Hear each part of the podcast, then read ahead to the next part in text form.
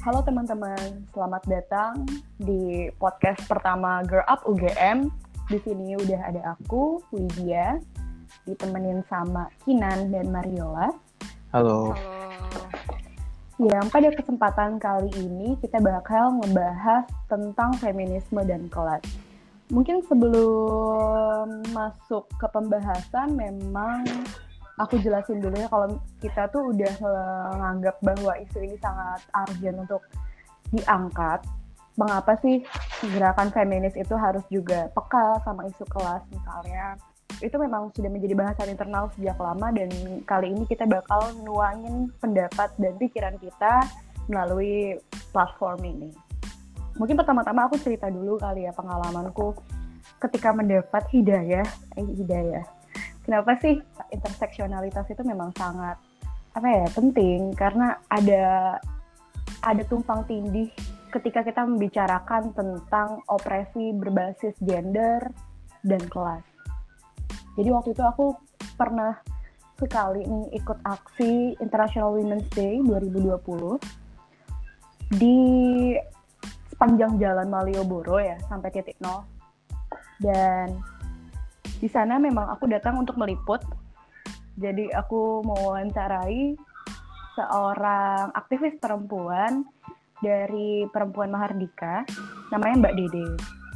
Nah, di sana aku membicarakan tentang kenapa kita juga harus peka sama isu-isu interseksional di dalam gerakan feminis. Uh, waktu itu aku nanya sama beliau tentang itu dan jawabannya adalah karena perempuan itu ada di mana-mana, Wit perempuan ada di pulau terluar, perempuan ada di kota besar, perempuan ada di dalam pabrik, perempuan ada di di lahan petani. Kemudian kenyataan itu membuat lapisan opresi itu jadi berbeda-beda.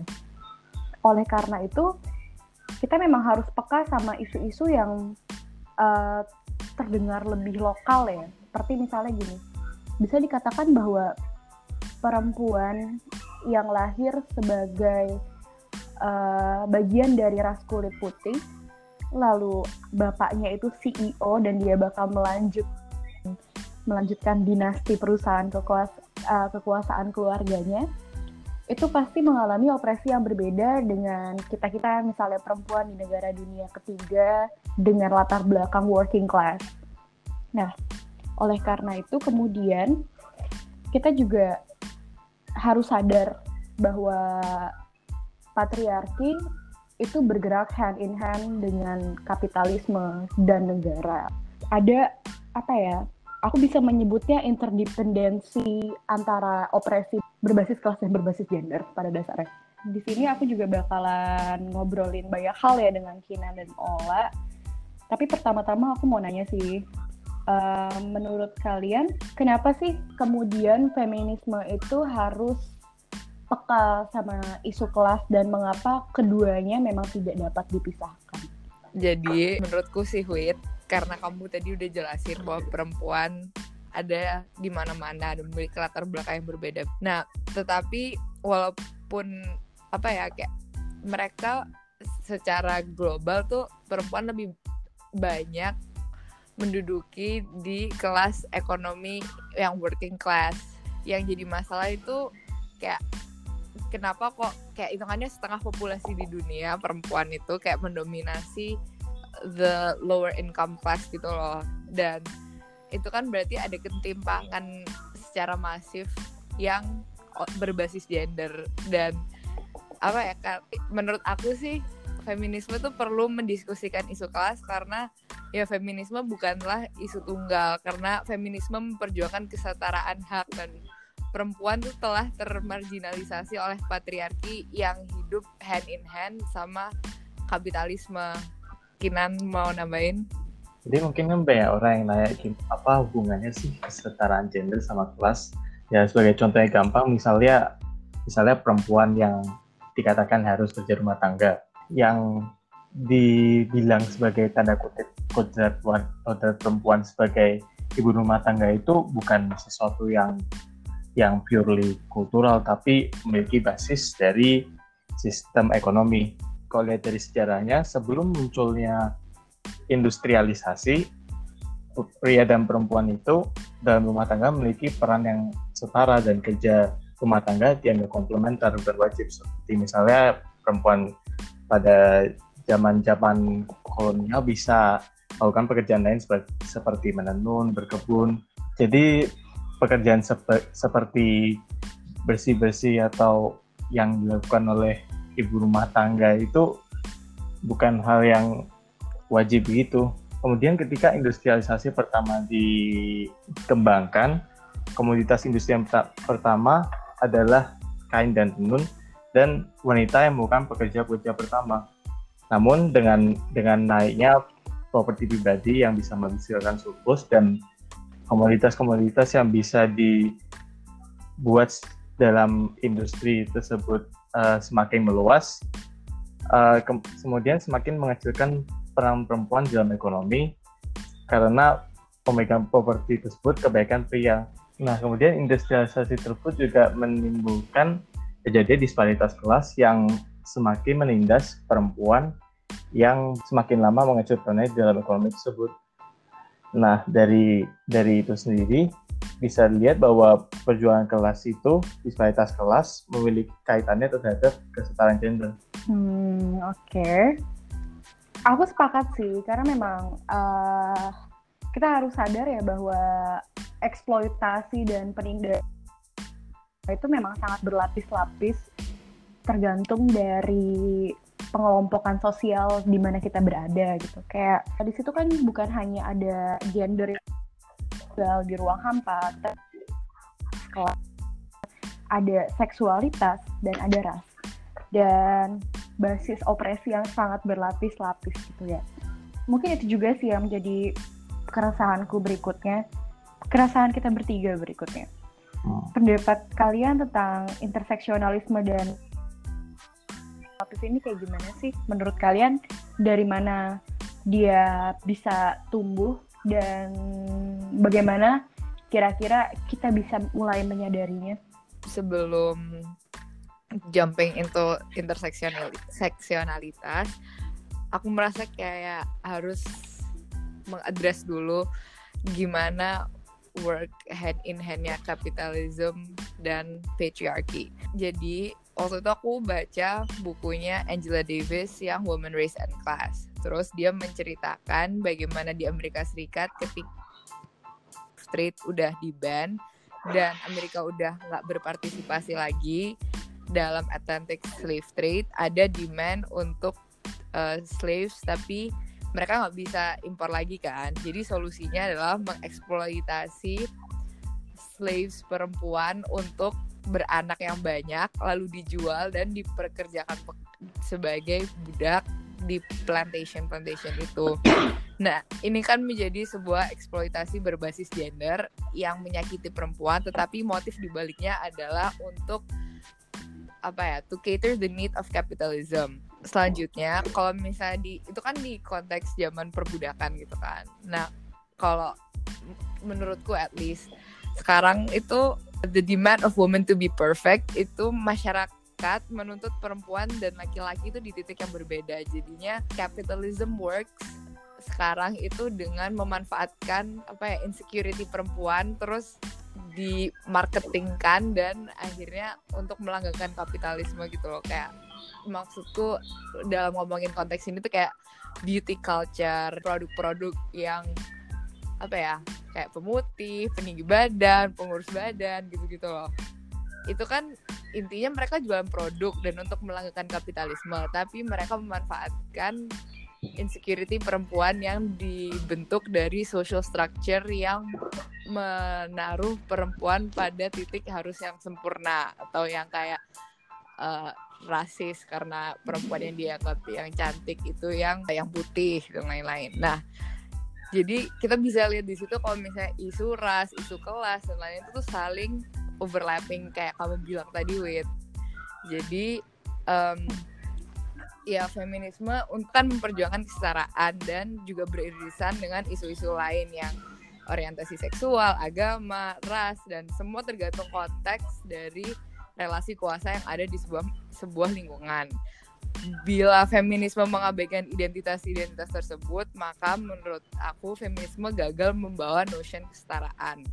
Karena kenapa gagal? Karena perempuan yang ada di mana-mana itu nggak akan bisa relate dengan cause yang tunggal yang mengabaikan struggles mereka yang lain. Mengutip lagi dari Angela Davis, uh, waktu di AS zaman the first apa sih ya kayak mereka memperjuangkan hak mereka untuk memilih itu banyak perempuan kulit hitam yang merasa tidak direpresentasikan oleh organisasi-organisasi yang memperjuangkan hak untuk memilih hak perempuan untuk memilih. Beberapa dari organisa beberapa dari mereka memilih untuk memperjuangkan hak orang kulit hitam untuk memilih karena struggle mereka ya mereka perempuan tapi mereka juga kulit hitam. Tetapi organisasi yang memperjuangkan hak memilih perempuan itu didominasi oleh perempuan-perempuan kulit putih yang mengabaikan opresi perempuan kulit hitam gitu loh. Jadi meskipun sama-sama perempuan, tapi kalau nggak interseksional, it's not gonna apa ya relevan sama orang-orang yang memiliki identitas dan lapisan diskriminasi yang bertumpuk-tumpuk. Kalau feminis misalnya kalau feminis tidak memperjuangkan hak buruh perempuan, tidak mengadvokasikan rasisme, abai dengan hak, hak transpuan dan lain-lain ya akhirnya feminisme menurut aku jadi sebuah gerakan yang eksklusif dan cuma buat golongan tertentu. Isu-isu kayak glass ceiling feminism nggak akan relevan dengan orang-orang kayak perempuan kelas pekerja. Kalau Kinan gimana? Aku aku aku jadi ingat pernah baca di buku kalau nggak salah Fortunes of Feminism itu kayak kayak yang aku yang yang aku lihat dari situ kayak feminisme yang di dipromosikan atau dianut oleh perempuan yang cenderung privilege itu cenderung lebih fokus pada aspek kulturalnya seperti representasi di media dan lain-lain. Sementara itu masalah ekonomi politik itu cenderung cenderung kurang diperhatikan dan dan yang dibahas hanya sekedar jalur jalur elektoralisme seperti di mana yeah, perempuan harus bekerja dalam sistem atau atau memilih hmm. memilih kandidat yang cenderung lebih feminis begitu.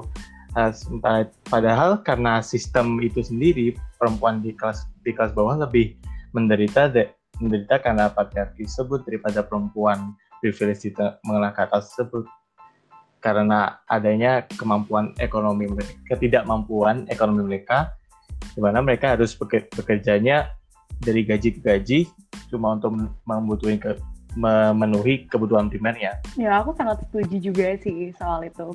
Kayak waktu itu aku juga pernah baca uh, bukunya Peggy Korneger.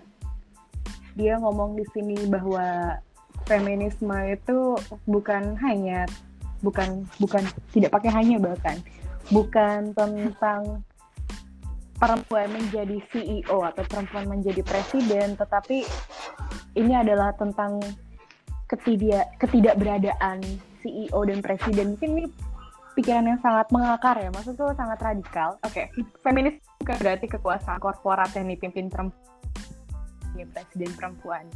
Ia berarti ketiadaan kekuasaan korporat dan ketiadaan presiden. Uh, dalam artian seperti yang kita telah sepakati dari tadi bahwa memang uh, kapitalisme ini melanggengkan patriarki dan sebaliknya patriarki melanggengkan kapitalisme mereka interdependen kita dapat melihat bahwa uh, gerakan feminis itu justru tidak seharusnya berfokus pada bagaimana caranya kita membentuk opresor tetapi dia perempuan gitu. Uh, iya, ya, aku aku sangat sepakat sih. Kita harus hmm. melihatnya secara benar-benar utuh dan mengakar uh, untuk akhirnya bisa mengadres isu-isu feminis, isu-isu yang menjadi uh, menjadi concern feminis ke arah yang lebih lokal, tetapi juga tidak menegasikan isu-isu yang bersifatnya uni yang sifatnya universal gitu loh. Kita memang harus melihat bahwa ini sebuah sebuah bentuk opresi dan eksploitasi yang berlangsung secara sistemik. Oleh karena itu dia memiliki interdependensi dengan berbagai macam basis penindasan. Gitu sih. Terus aku juga punya pertanyaan selanjutnya nih. Menurut kalian seperti yang tadi udah disinggung sama Kinan ya peran yang tidak setara dalam kerja-kerja rumah tangga atau kerja-kerja domestik antara laki dan perempuan ini uh, datangnya dari mana sih sebenarnya? Apakah ini juga masih relevan dengan bahasan kita tentang feminisme dan kelas? Jadi masalah seperti kesetaraan kesetaraan ekonomi dengan kesetaraan gender ini sangat sangat berkaitan seperti misalnya masa seperti misalnya isu yang kerja domestik itu karena dengan dengan kondisi ekonomi sekarang yang di mana lumayan banyak perempuan yang harus melakukan kerja di dalam keluarganya ini me, menimbulkan ketergantungan secara ekonomi terhadap para pria yang di yang ada di yang ada di keluarganya karena karena para pria yang lebih tanda kutip diharapkan untuk berperan sebagai pencari nafkah utama dalam keluarganya. Dengan ketergantungan ini kita kita bisa melihat bahwa kemandirian ekonomi perempuan ini penting untuk memastikan emansipasi perempuan. Karena karena ketergantungan ekonomi terhadap pria di dalam keluarga ini dapat menjadi faktor penting dalam men menegaskan ketidaksetaraan gender dalam masyarakat. Kayak ibu rumah tangga itu pilihan setiap perempuan sendiri kenapa harus disalah dipermasalahkan. Nah, tapi apa ya kayak kalau misalnya aku melihatnya itu itu tidak menarik e, menarik permasalahan ke akar gitu loh.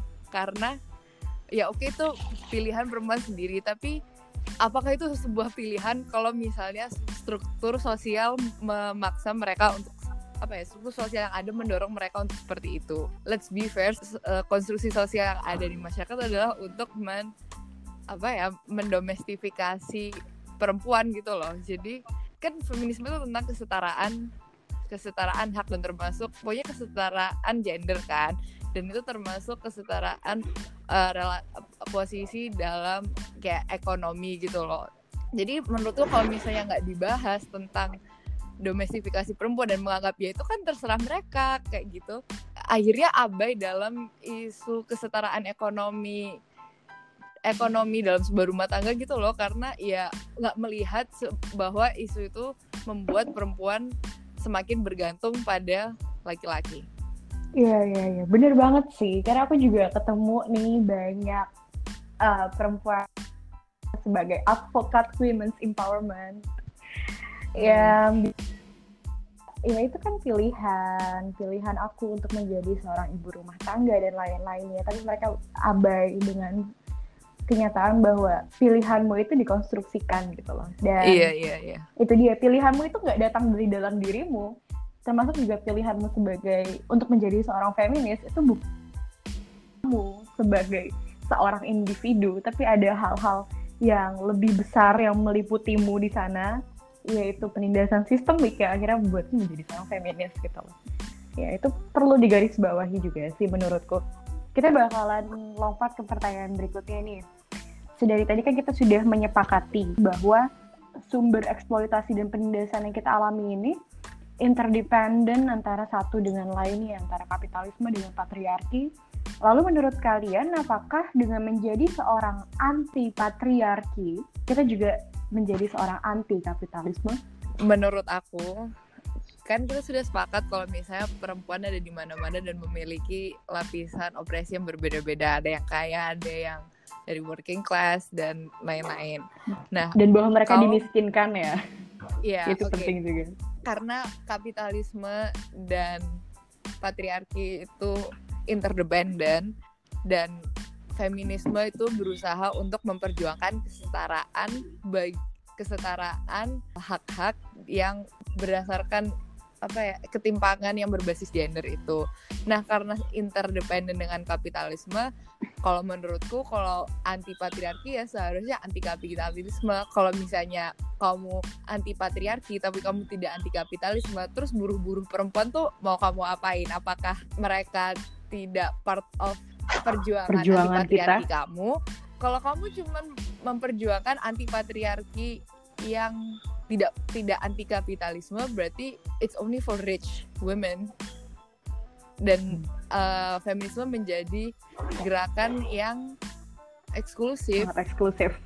Jadi aku pernah baca buku nih uh, judulnya aneh sih uh, Why Women Have Better Sex Under Capitalism.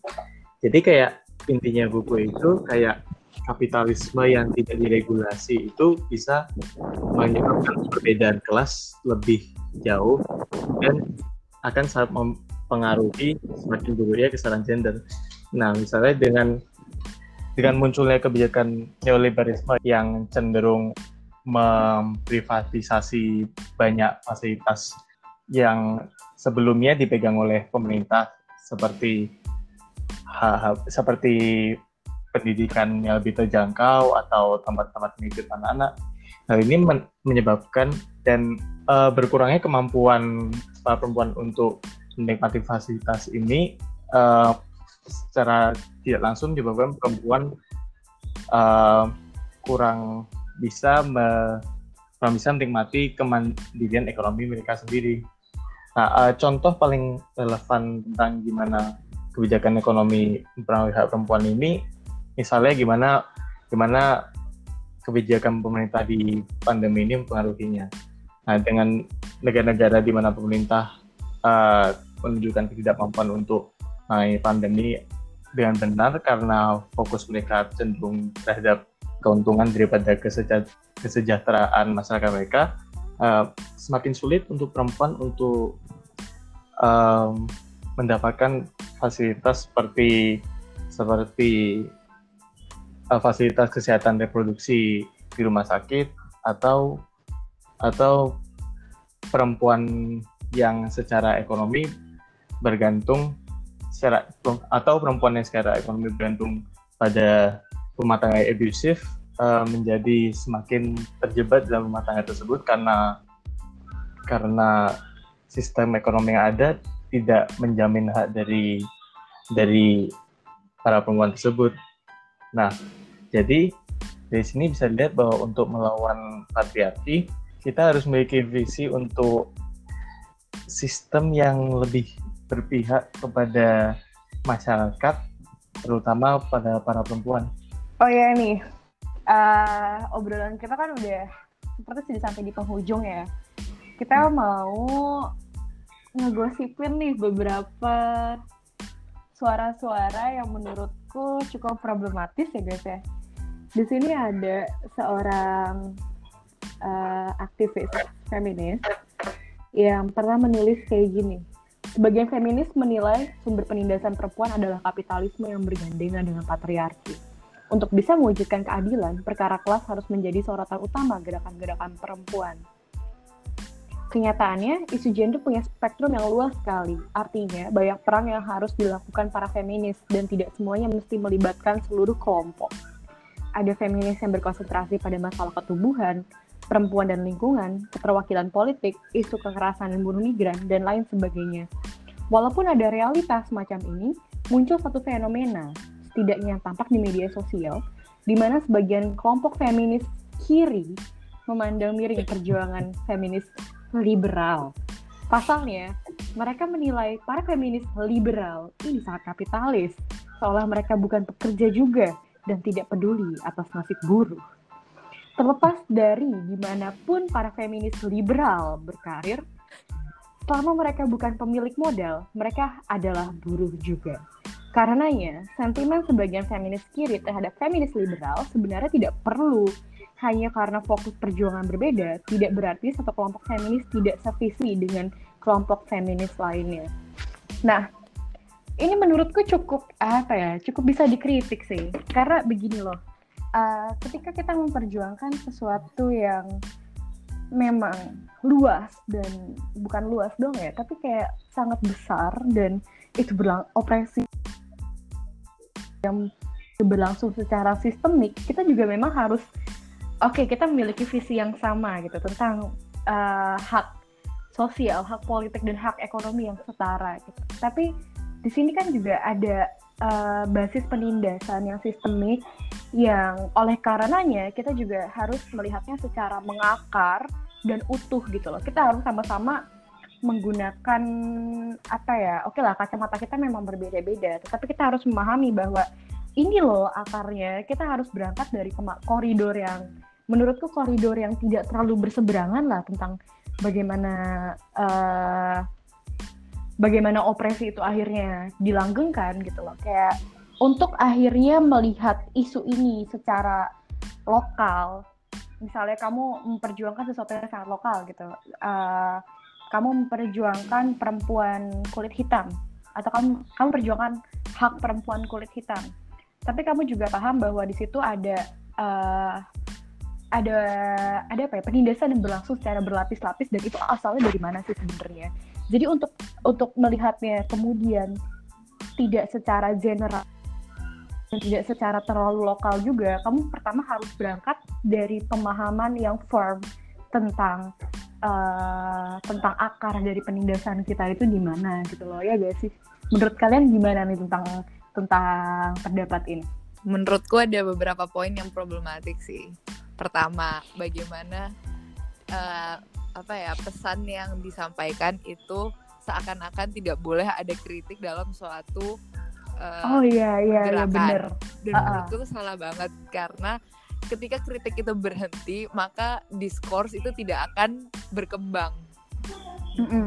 dan apa ya berusaha berusaha untuk menguniversalisasi sebuah gerakan itu ya apa akan membungkam gerakan itu sendiri itu iya, yang iya, pertama. Iya, iya, iya, benar. Terus yang kedua, oke okay, memang uh, sesama feminis memiliki apa ya visi, um, visi yang sama-sama pengen kesetaraan. Tetapi keseta kalau misalnya menurut aku sih kesetaraan yang diperjuangkan feminis liberal itu uh, berhenti pada kayak apa ya?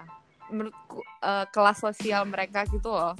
Aku pernah baca artikel dari Fatimah Izati di situ dia menjelaskan bahwa uh, yang diperjuangkan feminis liberal itu erat dengan kayak feminist consumerism gitu loh. Jadi jadi pembebasan perempuan yang diperjuangkan tuh kayak how far can you buy stuff gitu loh. Itu sih kalau yang di dijelaskan di apa namanya dalam artikel itu dan menurutku apa ya kayak oke okay, emang visinya sama tapi nggak sama juga sih karena kalau misalnya feminis liberal kayak ya mereka mendiskredit mendiskreditkan dan berarti mengamini eksploitasi kapitalisme terhadap perempuan-perempuan buruh gitu loh kalau aku lihat. Iya, iya, iya, hmm. iya, iya. Yang terakhir aku mau nambahin itu gimana kalau uh, kan yang kamu bacain tadi itu bilang kalau misalnya eh, orang-orang uh, yang misalnya pun bekerja kantoran tuh juga uh, feminis feminis liberal yang bekerja kantor itu kan juga buruh jadi orang jadi feminis kiri seharusnya tidak memberi uh, kritik gitu kepada mereka karena mereka juga bukan pemilik modal ya kalau misalnya mereka buruh harusnya mereka memperjuangkan hak buruh gitu loh. Iya. Dan juga seharusnya mereka memiliki kesadaran iya. kelas dong kakak ya kan. Iya gitu. Iya. Iya. Iya. Kamu Kinan gimana nih soal tulis sebenarnya ya opini yang diambil dari sebuah tulisan ini hmm, ya aku aku lihat tadi yang yang orangnya menekankan kalau ada ada ada yang feminis yang bekerja di bidang ini bidang ini gitu nggak sih? Iya iya iya. Ya. Pokoknya uh, dia menginginkan bahwa feminis kiri ini seharusnya tidak terlalu bitter lah ya terhadap feminis hmm. liberal karena mereka juga buruh toh gitu. Hmm. Dan kita semua memperjuangkan isu masing-masing gitu. Hmm. Menurut kamu gimana nih? Menurut menurut menurutku sih ya ya dari, dia bilang kita memperjuangkan isu masing-masing, ya isu buruh itu salah satunya isu yang penting dalam feminisme itu. Kayak kayak bolehlah um, dalam memperjuangkan feminisme itu uh, orang-orang pada menspesi spesialisasikan perjuangannya pada beberapa bidang. Tapi kayak ya kita juga jangan lupa gimana kondisi ekonomi keseluruhan yang yang menjadi akar dari semua semua bidang itu um, yang menjadi faktor faktor mendorong mendorong ketidaksetaraan gender yang terjadi di bidang-bidang itu. Jadi sebenarnya outline-nya ini adalah ya kalau menjadi feminis itu jangan jadi anti kritik juga. Iya. Yeah. kalau itu poin yang sangat penting sih ya tadi disampaikan Ola yang kita bertiga sepertinya bisa sepakat sama itu. Dan hmm. juga ada poin-poin lainnya yang mengikuti. Um, menuju penghujung juga nih, aku kayaknya pengen ngasih rekomendasi satu buku dan mungkin teman-teman juga bisa ngasih aku sendiri nih pengen banget ngasih rekomendasi Feminism for the 99% karena di buku ini ketiga penulis di situ ada Aruza, Bhattacharya dan Fraser itu nge-outline uh, visi mereka bagaimana movement feminis ini bisa melihat bahwa equality yang sesungguhnya untuk perempuan itu tidak bisa di achieve atau diraih dalam uh, sistem yang kapitalis gitu, yang kapitalistik. Kalau menurut kalian, kalian pengen ngasih rekomendasi buku apa nih buat pendengar yang lain? Hmm, kalau aku karena ya aku banyak mengutip ini di podcast ini jadi aku menyarankan orang-orang di Best Women Race and Class karena dia menjelaskan dengan sangat detail dan kayak empiris juga tentang strugglesnya menjadi perempuan kulit hitam di Amerika yang dimiskinkan secara historis gitu. Kinan? Hmm, kalau aku mungkin rekomend itu sih rekomendasi uh, Feminism is for Everybody-nya Bell Hooks karena dia selain menjelaskan bagaimana feminisme, bagaimana uh, perjuangan feminisme kaitannya dengan kelas, menjelaskan dengan bahasa yang bisa yang mudah dimengerti kayak Oh iya, uh, ya, sepakat banget sih. Dari berbagai bidang juga gitu. Juga Bell Hooks ini kan uh, memang aktivis perempuan kulit hitam ya jadi dia tidak datang dari hegemoni ras yang uh, lingkaran lingkar hegemoni ras gitu maksudku hmm. jadi itu kayak penting banget penting banget bagi kita untuk uh, membaca bagiku ya penting banget bagi kita untuk membaca uh, buku-buku atau tulisan yang memang bersumber dari seseorang dari kalangan marginal gitu loh. Kayak misalnya dari intelektual organik itulah juga pentingnya kenapa kita harus turun ke jalan gitu. Karena pengalamanku pribadi itu jadi momen pencerahan ya karena belajarnya tuh dengan cara yang sangat organik gitu loh. Ya orang-orang di sana itu orang-orang yang memang tidak ada dalam uh, lingkar lingkar hegemoni tersebut, lingkar hegemoni gender, seksualitas, di sana ada trans women, di sana juga ada kaum buruh dan itulah yang jadi apa ya? Jadi signifikansi untuk turun ke jalan dan memilih bacaan yang datangnya dari penulis yang memang intelektual organik gitu.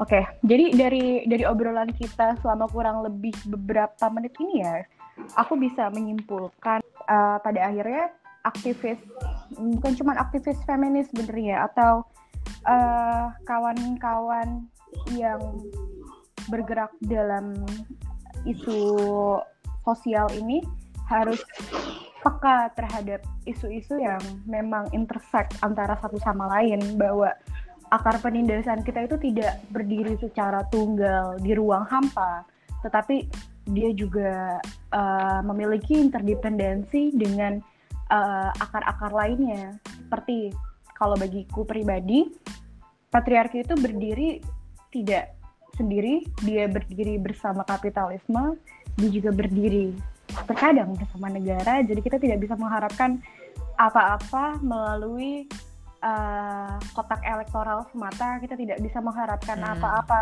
terhadap women CEO kita perlu melihat kita perlu melihat isu-isu ini dengan cara yang lebih mengakar ya menurutku kayak uh, kita tidak bisa melanggengkan penindasan dengan dengan perempuan yang menindas gitu loh. Tapi seperti kata Peggy Cornegal tadi, feminisme bukan tentang perempuan menjadi CEO, tapi dia tentang ketiadaan ketiadaan CEO sejak awal. Begitu sih. Jadi terima kasih teman-teman udah mendengar podcast pertama Girl Up. Semoga di podcast-podcast selanjutnya kita tidak se-awkward ini dan uh, dan bahasan-bahasan kita juga lebih bisa komprehensif ya nantinya. Mungkin segitu dulu obrolan kita yang terekam kali ini tentang feminisme dan kelas. Uh, semoga kita bisa meluncurkan podcast-podcast lainnya. Kalau misalnya teman-teman punya rekomendasi topik, kalian bisa kontak anak-anak Grow Up UGM yang kalian ketahui, atau kalian bisa kasih komentar Grow Up UGM. Dan uh, kami bertiga pamit undur diri. Dan aku Widya. Aku Kinan. Aku Ola. Pamit undur diri. Sampai bertemu di kesempatan selanjutnya. Dah. Uh.